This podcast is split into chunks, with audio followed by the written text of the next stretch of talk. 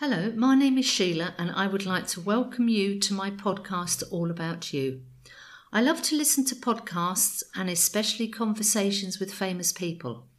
However, I think everyone has a story to tell. Maybe a place you have visited, a hobby you enjoy, or anything that you feel would be of interest.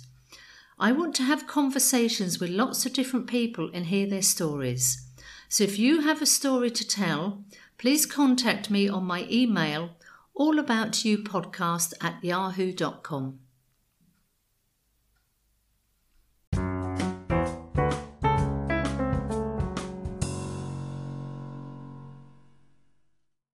Welcome to another conversation on the All About You podcast. This conversation is being recorded using Skype, so hopefully the quality is okay and technology will be kind to us. My guest today is Simon Tucker from the UK. He has always been interested in animals and was studying zoology when he first got hooked on bird watching, which remains his passion to this day. Simon has combined his love of travel and birds, and in his words, I've spent a fair amount of time birding around the UK, France, Spain, Germany, Cuba, Ecuador, Kenya, Indonesia, India, and Peru. Wow, that's quite some list, Simon. He has a great story to tell involving a redundancy check and a top of the range pair of binoculars and a telescope, but more about that later in the conversation. After helping with bird surveys, Simon went on to train as a bird ringer and advanced to becoming a trainer himself as well as working with data collection. He has worked in, with the World Wildlife Trust and has many articles published about his work, as well as appearing in the UK TV programme Countryfile. So, Simon, welcome to the All About You podcast. I have to say, I know nothing about bird ringing, so I'm looking forward to being educated. So, welcome, Simon. Good morning. Well, it's lovely to have you on the podcast. So, Simon, when you were a child, did you have a plan to work with animals? Uh, I was interested in animals from a, a very, very young age. Uh, my sort of early sort of birthday presents were things like the, the Britains zoo and farm animals, and um, had to be Britains because they were the most uh, faithful reproductions, shall we say, of, of the real thing. And uh, it just grew from there, really. So yes, um, as a child uh, living in Paulsgrove, uh, just outside Portsmouth, we collected frogs and newts and um, um, all sorts of creepy crawlies. It was uh, kept in the, in the, in the end of the garage where we didn't have a car, so we could keep our menagerie. Yes, it was good. I'm sure your mum was really impressed going into the garage and finding all this this uh, livestock there oh, I'm sure. so, Simon, you went to university to study zoology. So, what was your plan? Um, it wasn't so much a plan as um, I'd spent after school. I spent six years working on farms, uh, rearing pigs. Basically, that was my my role for six years as a pig stockman, and I enjoyed it.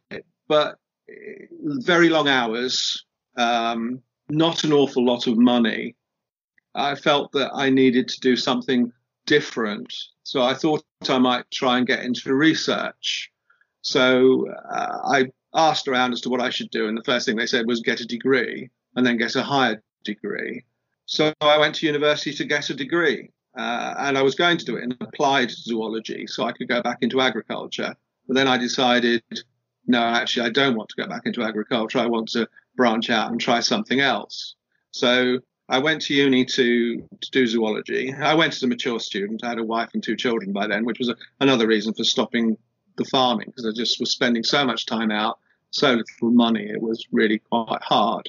So I did the degree and it was great. And then realized that, of course, a degree in zoology gets you not a great deal of remuneration um, unless you happen to be David Attenborough or Chris Packham or somebody well known like that and get on the telly. Um, and although I've been on the telly a couple of times since, you know, I'm not really in that bracket. Everything I've done has been voluntary. So I actually went into IT, and the benefit of going into IT was very simple. It paid extremely well, it provided a company car. And in those days, although it was taxable, you also got pretty much free fuel. So all I needed for my hobby was a pair of binoculars and a telescope and time because the company paid for the rest inadvertently, but they did. It was fantastic. So, how did you then get into your love of birds? Where where did that come in? Uh, well, that was actually when I was um, working on the farms. It started. Um, we were working. I was working at a farm in a place called Redgrave, which is uh, on the Norfolk-Suffolk border. We had lots of birds around there, so green woodpeckers were always around the place, and uh, they're such beautiful birds. Um, but one day, we um, on the local newspaper it said, "Has anybody seen this bird?" And it was a picture of a very large white bird which happened to be a Siberian white crane. It was a fantastic bird. They're very rare. Uh, it was almost certainly an escape from a collection, but it was still such a mega bird to see. And we knew exactly where it was. It was in the field at the bottom of our garden. And the reason it was there was because the farm manager had illegally spread a lot of slurry on that field. And of course, pig slurry, and it was full of worms. And the bird had come in for the worms. And so we were all on pain of death or our jobs if we dared to actually mention it to anybody. Um, but that was exciting. And then when I got to, uh, that was my last job before going to university. And then I went to Reading University, and the campus at Reading is fantastic. The Whiteknights campus was full of wildlife. And uh, I it just went from there, really. And then with the course, going off on various field trips, getting to see peregrine falcons, great skuas, and birds like that. It was just like the blue touch paper that just got me going. Wow. So you discovered your love of birds. So now, bird ringing, what is it and why do you do it? Okay. Bird ringing, it's also it's called banding in the rest of the world, but you know, we're British, so we like to be different. Um, it was actually invented by a couple of Scandinavians who wanted to know what was going on with the birds in their locality. So they dreamed up this idea of putting um, small metal rings with unique numbers on to the birds. And people at Aberdeen University and the Natural History Museum in Tring, as it was in those days, or their outpost in Tring, started their own little schemes following that lead. But what they then decided was it would be sensible if it was a national scheme and a centrally recorded database of, uh, of things. So that is now run by the British Trust for Ornithology, who happen to be based in Thetford in Norfolk. And it is a nationwide scheme. And now the organizational thing has spread across the world. Virtually every country in the world now has its own bird ringing scheme, the monitoring of movements and things like that. So the point of ringing is a very simple one. If you go into a wood and you say you see six blue tits as common species in the UK. So we see six blue tits. How do you know if you've not seen them all at the same time? How do you know whether you've seen six individual blue tits or one blue tit six times? See, you don't actually know. But if you put a ring on it with a unique number and you catch it again and again, then you know that that one bird you've seen, let's say three times, so there are at least four birds in the in the wood. And that's the way that that part of it works. So it's a way of uniquely identifying a bird. That's the first thing. Is how on earth do you catch birds to actually put the identification ring on the bird? Well, there are all sorts of methods, but the main method is a thing called mist netting. These are extremely fine mesh nets, and you set them along um, paths or rides or cuttings through the wood or along hedges. Unfortunately, it's the method that's also used by poachers. Um, so sometimes people look at you a bit askance, thinking that perhaps you're doing something illegal. We're not. We've got to be licensed to do it. Whereas, of course, you know, on Cyprus and Malta and places uh, like that, then they actually they use those methods for poaching small songbirds for the restaurant trade. Um, God knows why, but there you go. We use mist nets. Um, they're usually sort of 6, 12, 18 meters long and two and a half meters tall. And they've got pockets. So when the bird hits the net, it falls into a pocket in the net. And then we come along, extract it, and carry out the processing. What we do once we catch a bird is give it a well, identify the species. That's key thing. Uh, put the ring on it. We'll age it if we can. We'll identify the sex if we can. Um, we'll look at its uh, body condition. We'll look at its wing length and its weight um, and record all that. Uh, we'll look at things like molt strategy. You know, birds every year, a bird will actually replace all of its feathers. Okay, which is why birds never get look any older. If we change well, skin every year, then we would never age. Exactly, exactly. Well, I mean, there's a good story. It's um, there's a, a gentleman who, um, when he was not a teenager, ringed a bird called a Manx shearwater. Now these are um, seabirds, and they sort of they nest in um, on the islands on the west coast of the UK and Ireland, um, and they spend their winters down off the coast of Argentina. They always come back to this part of the of the, the, the world to nest. And um, he had a photograph taken of him ringing his first Manx shearwater. Well, that bird has been going for 50 years now. And when they caught it again on its 50th year, they took another photograph of the same bird, which looks identical to the way it was 50 years ago. And of course, him, who looks considerably different. Yeah.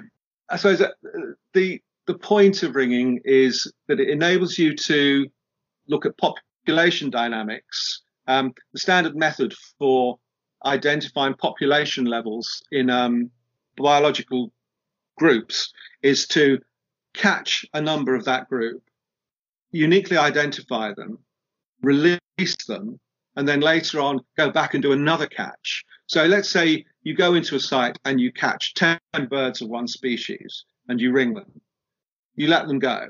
You come back a month later and you catch another 10 birds, but only one of them's got a ring on it. It gives you an indication that that one bird is 10% of the, um, those 10 with perhaps 10% of the population. So it gives you an idea that there's probably 100 birds of that species in the locale. Yeah, uh, it's the it's the it's about the only way that you can actually do those sorts of population studies. Um, so that's one of the things that it does. Another thing that it does is it enables you to map the movements of birds, what we would call a recovery or retrap, um, which showed a migration route was the swallow. Back in the 18th, 19th century, when they didn't know any better, they couldn't understand where all the birds went, all the summer birds went in the winter. So swallows, they used to think would actually fly down into the into the bottom of ponds and actually hibernate in the ponds and then appear again in the summer when it warmed up. But by bird ringing, they could actually actually found out that our swallows, which summer here, will fly as far as South Africa because one was recovered with a UK ring in South Africa. And now there've been lots more recoveries down there. So we know that swallows now in the winter migrate from the northern hemisphere to the southern hemisphere into um, South Africa and the southern parts of Africa. Uh, um, and we've now been able to trace so many other birds through that. Then there are other things you know, that it does. I say it enables us to monitor body condition um, and um, things like uh, sexual balance in the population and, and, all those things. So every day that I go out ringing, I take in a lot of data and then I enter it all up onto a, a an online database um, which goes into the, the national data set. Um, and every now and again, I'll get a report back from the BTO that somebody else has caught one of my birds, and they know it's one of my birds because of the ring on it, because it's unique, and that ring is something that is registered to me. Different groups of people all around the UK, in theory, doing the same thing, and then that information is collated? Exactly that. I mean, there are, I think, about three and a half thousand active ringers in the UK at the moment, something like that. Um, my permit number is 5,940. Um, but then permits have only permit numbers have only been out there for about well they've been out there for about 50 years, but I think the uptake is higher now than it used to be. the ringing scheme has been going for well over 100 years now, something like 110 years. Um, so it, it is extremely well established. And uh, yeah, I mean, I've been doing it now for 13 years. I wish I'd found it earlier, you know, to be honest, because it's such an interesting thing to do. Well, so so you became a bird ringer, and then you then progressed to being a trainer of other yeah. bird ringers as well. I mean, what's the typical person coming into this? Is it sort of people that are retired? Because I should imagine there's a lot of time involved, or do you have young people who who do it at weekends? Yeah, what um, it's it's quite a, quite amusing because yes, the, the, the the usual thing, you know, like train spotters and stamp collectors and all that sort of thing. The usual idea is that it's it's old white men, um, but I'm extremely lucky. I just just go through it. There are a number of stages to get to be um, a fully qualified ringer. The first stage is just you come along as a helper to just to see if you are interested because it's not for everybody. Um, I'm going to be out ringing tomorrow morning. I should be out of the house at 5:30 tomorrow morning, and that's going to get earlier. You know, by the by the middle of the summer, I'll be leaving the house by by four o'clock in the morning. Not everybody can hack that. Once you've decided that yes, you want to move on from there, then you become a, a T permit holder, which is essentially a trainee, and that means that you you're allowed to work, but only with somebody who's got full permit and has an endorsement that allows them to take on trainees. The next step up is a C permit holder, and they they are allowed to work independently of their trainer, but their trainer is still responsible for them, which is a little unfair, really, because if your trainee goes out and makes some muck, is that your fault? Well, I suppose the thing is you've decided they were independent enough to do that, so it is. Um, but I have known of people who've been suspended because of errors that their trainees have made, and that doesn't seem fair, but it's life. And then you get to be an A ringer, means that you are totally independent. And that journey for me, so I went from helping, I went straight to a T anyway. Um, but as a trainee, I was a trainee for three years.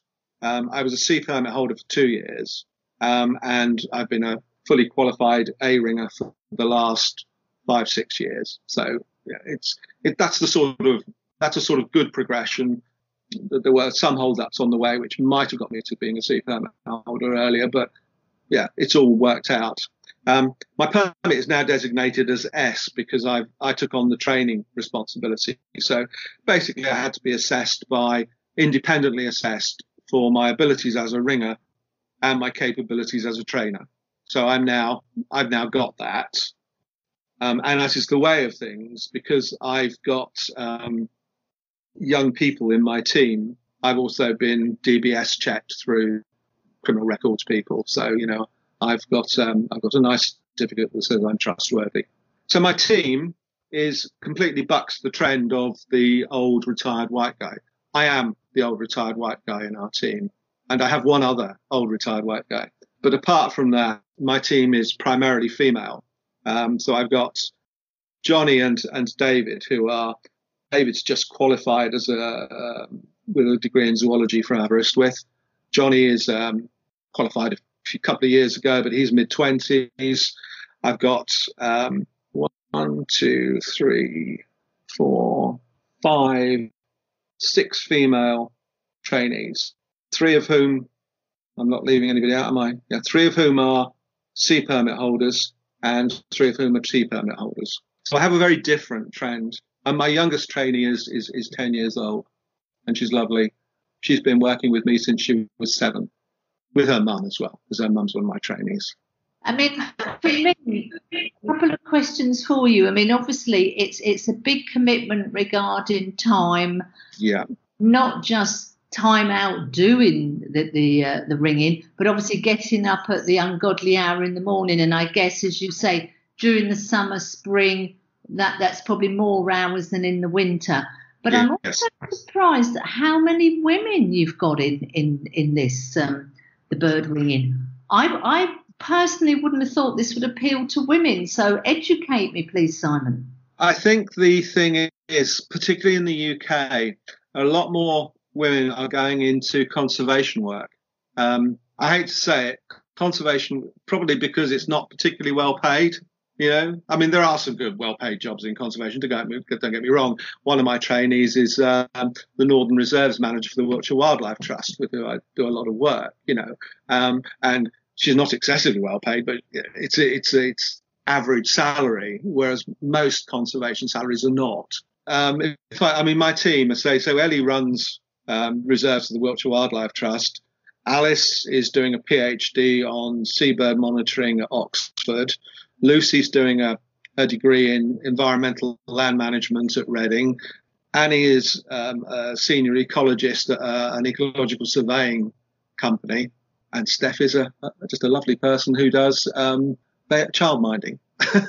so, you know, that's basically where that side of my team comes from.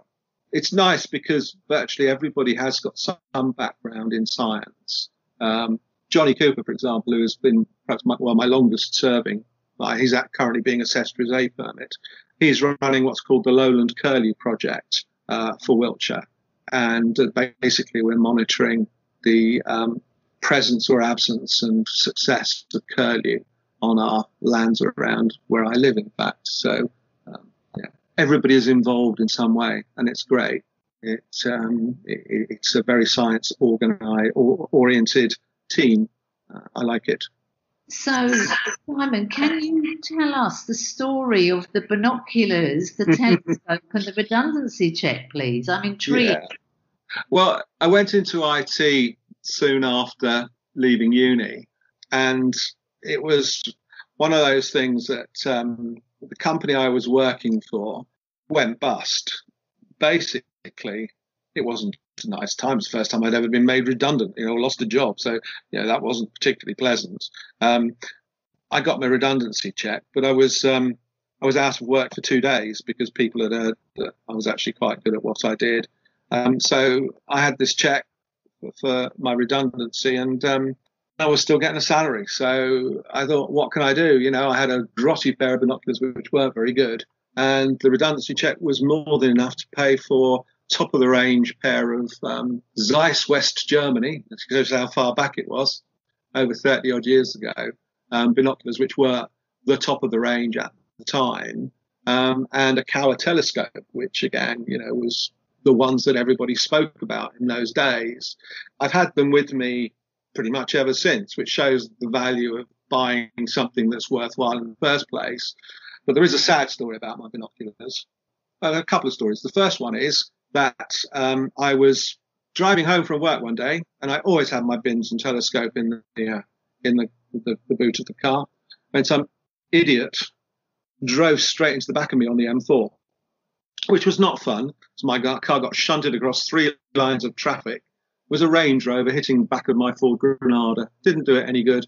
But my binoculars and telescope bounced across the M4 and were perfectly fine afterwards value of, of, of buying good quality stuff. But then sadly, two years ago, scope's still fine, but sadly, two years ago, I was out at a site. I was um, setting up a couple of feeding stations. In the winter, I do supplementary feeding so that um, uh, two reasons for that. One is it helps the birds survive, uh, and the other is it means I don't have to set hundreds of nets. I can just set a couple of nets near the feeding station, and it concentrates the catch, makes life easier. I'd gone to set up this new site, and for whatever reason, because I never do this, but I put my binoculars on the top of my car whilst I was doing something in the back of it. I uh, forgot to take them off when I drove off. And uh, I, when I realized what I'd done, I went back, but they'd gone already. Somebody obviously had them. So that was very silly. um, so I had to buy myself another pair of binoculars, which oh. astonishingly were half the price of the old ones and considerably better oh. because the technology has moved on so much in the last 30 years. Can, can I ask you now about um, a lot of people may have bird tables or feeders in their gardens. We, we're coming into spring now, but what, yeah. what should people be, be doing? Should they be putting particular food? Is there anything they shouldn't be putting in those feeders? I don't think there's anything you shouldn't put in the feeders, provided it's, it's about the feeders themselves, a lot of it. But if you want to get birds in your garden, there are three things that you need. Peanuts in a proper feeder, not those horrible plastic um, netting things which the birds can get their feet caught in, um, but a proper wire framed feeder for peanuts, fat balls, again in a proper fat ball, this sort of holder, or, or suet nibbles or something like that.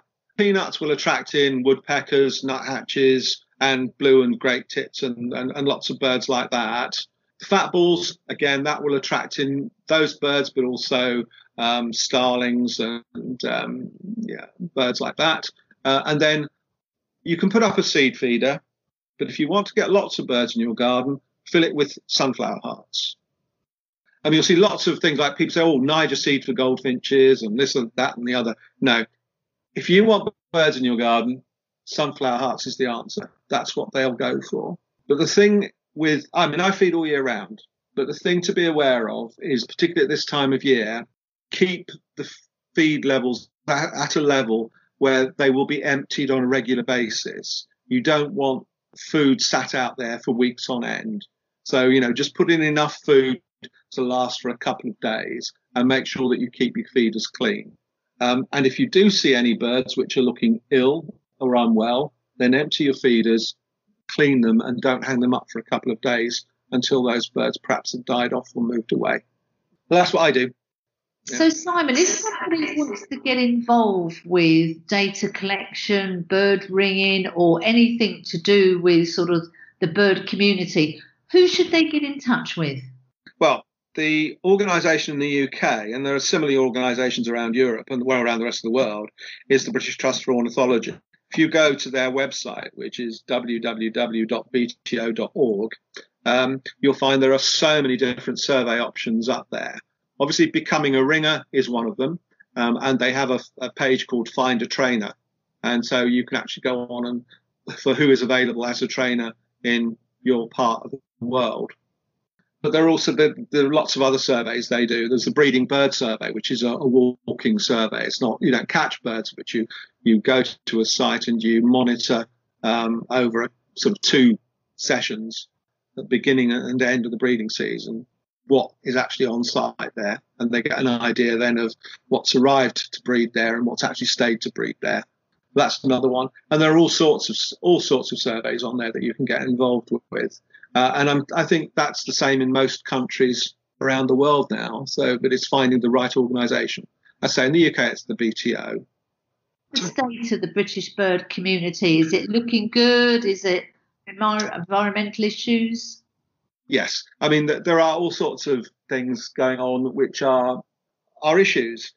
We've got to change because of climate change. We've got some species which are arriving and some species which are thriving. But things like many of our seabird communities are not thriving. Is the environment having an impact? Yes, it is. I mean, there's been quite a lot of climate change, as we all know. Um, and one of the things that's impacted on our seabird colonies, uh, because the waters around sort of the north of England, Scotland are warming up, it's actually driving away fish stocks. And that's had an impact on puffins and kittiwakes and birds like that, so having to travel much further to actually find food.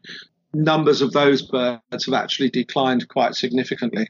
It doesn't help that we're still hoovering things like sand eels out of the um, out of the, the waters to provide food for pigs and things like that. You know, it's it's uh, something that's that's uh, actually a global problem.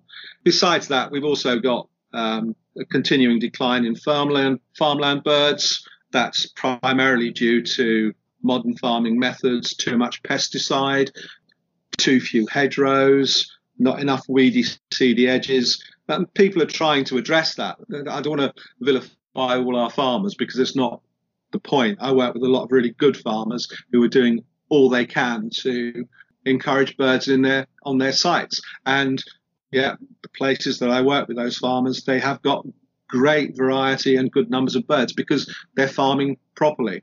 But there are still these huge, great monocultural deserts out there which are not good for anything, not birds, not mammals, not anything. So yeah, it's a problem the government have said they're going to address it by the way that they um, subsidise farming in future. Uh, something which the EU's always done, and something which this government is promising to do much more of now that we're out of the EU. It is an issue. Um, we have an issue of fragmentation of woodland. There are certain species of bird which are quite sedentary. And the thing is, if you cut the woodlands up into small chunks, you, they've got fewer and fewer areas to breed, and they don't naturally move to other woodlands. So it's uh, that's an issue.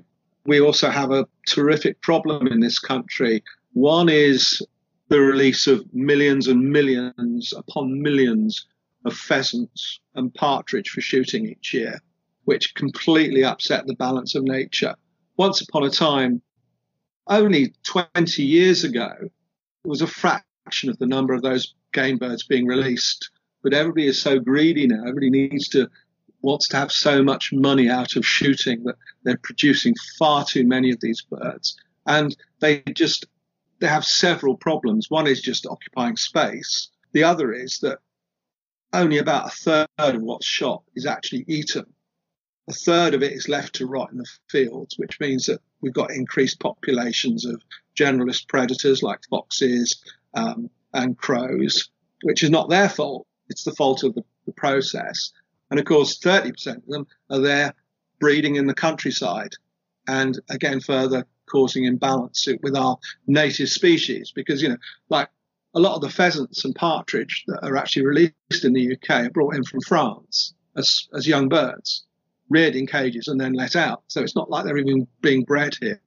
That's one. And then that leads on to other problems where those people running the shoots are so intolerant of any birds of prey, things that might predate their chicks, that they kill them illegally. All of our birds of prey are protected. But, you know, we have, for example, a bird called the hen harrier, which is um, favours moorland to nest on. So up in Scotland, and the Highlands of England and Wales would be the places you'd find them. But in England, for example, there are perhaps a dozen breeding pairs of hen harriers in the north because every time, every year, no matter what they say, they are illegally killed. They are shot, they're poisoned, they're trapped by gamekeepers and shoot owners who don't want those birds there in case they might predate one or two grouse chicks because um, they're just so intolerant of what's there. And we have this problem across the country with the poisoning and killing of um, birds of prey, be it peregrine falcons, goshawks, sparrowhawks, kestrels. I mean, who shoots kestrels? They eat voles and the odd bird. Yeah, but people have been shooting kestrels this year. And certainly during lockdown for the pandemic, it's been a lot worse. So things in the UK are not rosy for our bird life, or for any of our wildlife, to be honest. And there is a big movement against the shooting industry because of that. And it'll be interesting to see how things pan out over the next few years. I'll tell you how bad it is. Natural England, who are supposed to manage the UK's um, environment for the benefit of our wildlife and balance with the economic necessities of life, want to run a reintroduction campaign for um, hen harriers in the south of England. And both France and Spain's appropriate organizations have refused to allow them to have hen harrier chicks for relocation from those countries to the UK because they don't trust that those birds will not be killed illegally. That's how badly thought of we are in terms of raptor persecution. When you look at what goes on in France and Spain and other countries, you know, where there is persecution as well, because nobody is perfect, you know, but it says something about the situation in the UK that, that they're not prepared to share. Whereas we have a thing called the Great Bustard Project, which was to bring back this game bird, which was um, extirpated in the 18th century, I think, in England. And the Spanish have been great in helping provide young birds for that project, which has now been hugely successful. I don't want to be all doom and gloom because I'm not, because I see a lot of good stuff going on. Um, but like all countries, we have a criminal element, and that criminal element is driven by greed. Hate to end on a downer, but Simon, is there any? I mean, it's been a real education for me about the bird community and ringing and the training, etc. Is there anything I should have asked you? That I haven't? Yeah, how much does it cost? See, again, this is typically British. In a lot of the countries around the world, I don't know what the situation is where you are, but um, a lot of countries around the world, the bird banding is much more regulated. In the UK, if you've got a license and you've got a landowner who will let you go there and set your nets, you can go off and ring as and when you like. But we also pay for everything ourselves. So all the rings, all the nets, all the poles. Not only are we paying for that, we're also paying to maintain the bureaucratic infrastructure behind it, the BTO, basically. They get grants from the government, but it doesn't cover anything like as much as they need to run their organization. So we pay for, like, you know, I mean, I put a, a ring on a bird, which costs a fraction of a penny to make, but costs me 25 pence to buy. And if I ring, as I do, around about 4,000 birds a year, that's quite a financial commitment. And um, since we chose to come out of the EU, the cost of buying nets that are made in the EU, which happen to be the best nets for us to use, um, have gone up by over 20 pounds per net. You know, it's so it's now 100 over 100 pounds for a, uh, an 18 meter net. So none of it is cheap. Whereas in other countries, say, go to Australia, for example, they're much more restricted about where and when they can work. They have to be licensed. Each site is licensed by the government, but they actually get everything paid for. It's just their time they have to give up. It's the way we do things in the UK. It always has been, probably always will be. But um, yeah, we have a lot more flexibility, but we pay for it. Well, I, I just hope things improve with the, the, way birds are cared for, the, the rules and regulations, and let, let's hope there is a bit of a brighter future now for the bird community and, and good luck with all your trainees. Thank so, you very much indeed. It's been very enjoyable. You're welcome. Thanks, Simon. Bye. No Bye.